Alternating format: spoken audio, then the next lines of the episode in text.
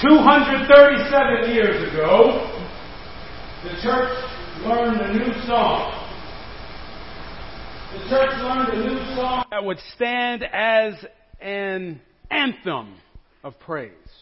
The church learned a new song that would speak to one of the greatest gifts that we have from God. This song would speak to one of the most amazing attributes of God. And there isn't a church around the world that needs a hymnal or words up on a wall when that first note of amazing grace begins. The chorus continues. We all know the words to Amazing Grace. We've heard it sung in church service after church service. We sing it at funerals. Even people who don't go to church know that that's one of those important church songs. We know that it tells us and it reminds us of what is so amazing about who God is. That God would know everything about us and love us.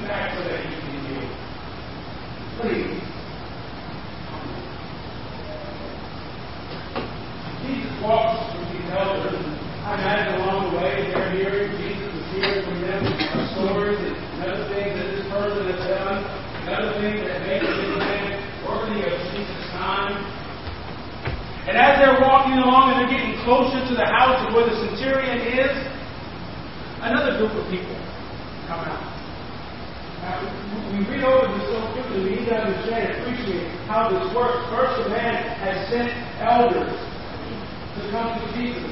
They, they, they are making their way. You have to see that there was somebody with them who went and told the centurion, guess what? He's coming. Who went and told the house, get things ready. He's on his way. Because now that he's on his way, he's almost there. Another group of friends come up. Jesus Thank you, brothers.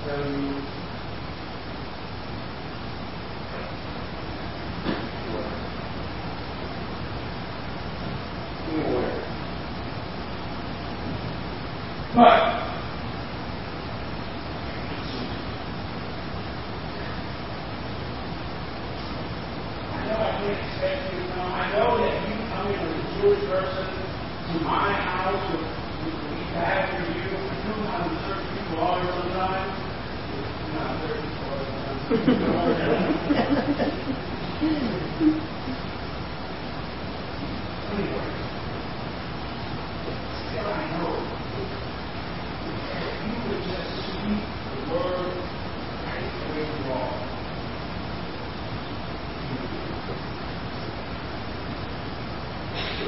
know this because I know something about you. And I think if you and I are reading from this chapter, chapter 7 of Luke, if we can take one word from this interaction, we can take this one word, we can understand exactly what this story is about. And that one word is.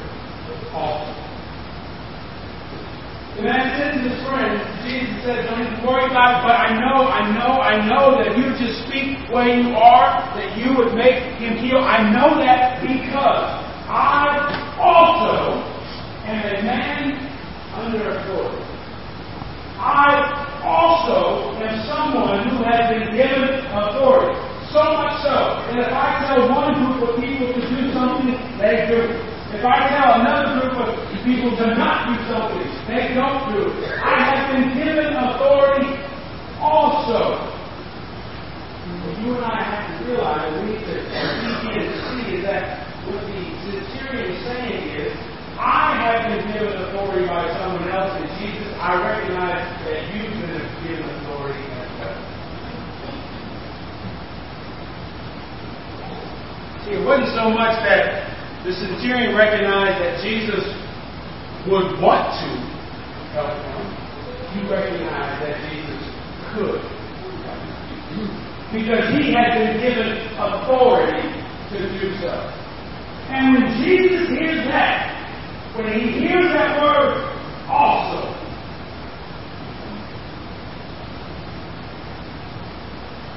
I wonder takes Jesus back all the way when he was about 12 years old. You remember that story? when Mary and Joseph lost the Savior of the world. Remember that? No, Joseph, you probably lose the Savior too. you, you remember that story, right? They, they go to the temple and everyone, and they're so they make their way back, and about, well, I, don't remember what, a day or so, they realize, hey, you seen Jesus? I ain't seen Jesus. I thought it was you. Want with you? Don't tell me the graduates. You got Jesus? Oh, you got Jesus back to the temple. And so they go back to the temple, and they look around,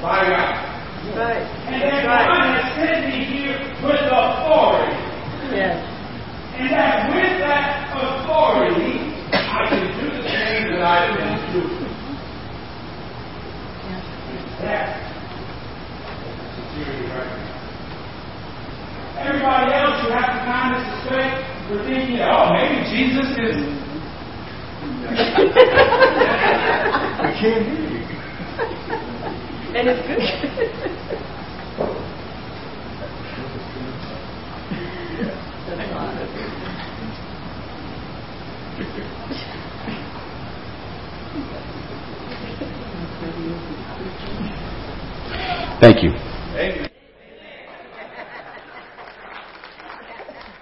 You want me to speak from the pulpit? This ain't no funeral.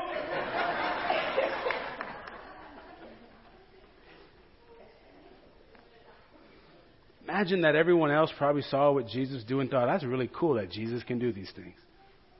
That's really cool. Matter of fact, we should go try to see him. We should go try to be next to him. We should go try to touch the hem of his garment. We should go try to get in, in, in, in, in, reach of being able to hear what he has to say. And even though that all sounds so great, what seems to amaze Jesus the most is the centurion's faith that recognizes that he has been given authority. You know what the good news about that is? Is that you and I can have that kind of faith too. We don't have to impress God. We don't have to work to impress God. We don't have to say the right kinds of things. We don't have to dress the right kind of way. We don't have to do the right kind of things. If we say that we understand and that we believe that Jesus has been given authority, God is impressed with you.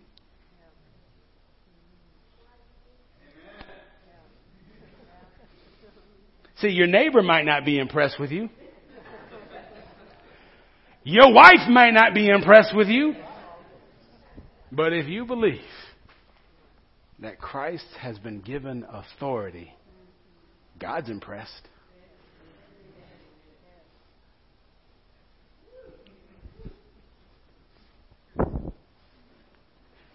People trip me out. Here's the thing also I need you to recognize about this centurion's faith. He's recognized that Christ has been given authority to do all the things that he's been doing, and because of that, he can do those things for him. But if you pay attention, he didn't ask Jesus to do what he was asking him to do just for him. He sent the elders Later on, he sent his friends to ask Jesus with this faith that he has, this faith that he probably sings about now. He's asked Jesus to do something for someone else. Now I'm going to say something to you, and I hope you hear it in love.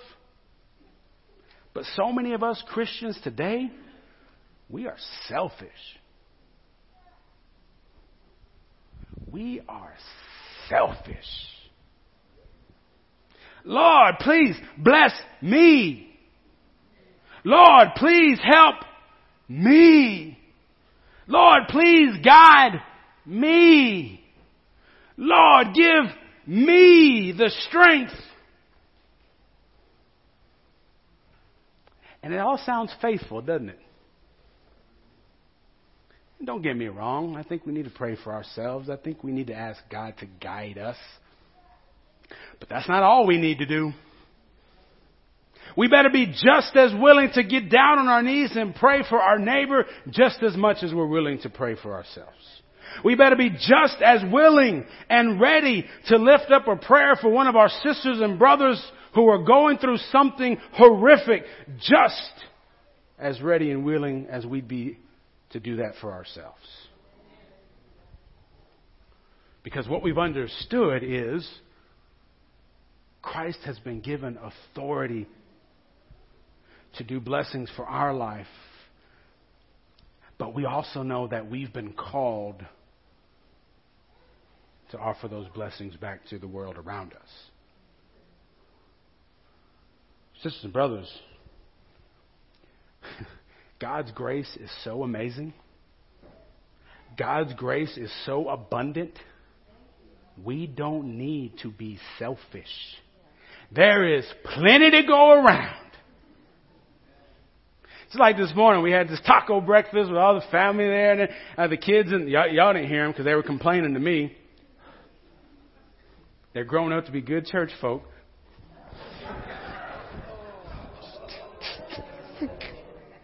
There's grace, y'all. Can we practice grace too? Right? But they're in the kitchen they're seeing this whole line of people. they're like, there ain't gonna be nothing left for us.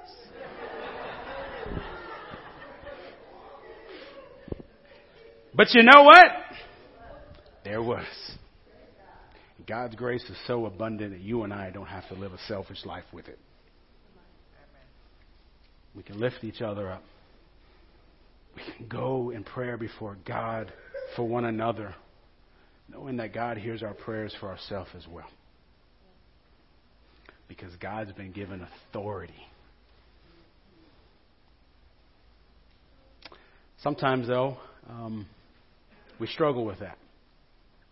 Sometimes I know it's hard to have faith enough for someone else because sometimes we feel like we may not have the faith we need for ourselves. But if you want that faith, faith that impresses the creator of the universe, I want you to pray with me. Almighty and loving God, we stand before you now in need of your power, always in need of your forgiveness and mercy. And God, we come before you also this morning with joy in our hearts as we hear, Lord, that all you expect from us is to have a faith in your power. So, God, give us that faith to see Christ to see Christ as one who has been empowered by you to change the world. And with that faith, Lord, help us to change the world as well. In Christ's name. Amen. Amen. Amen.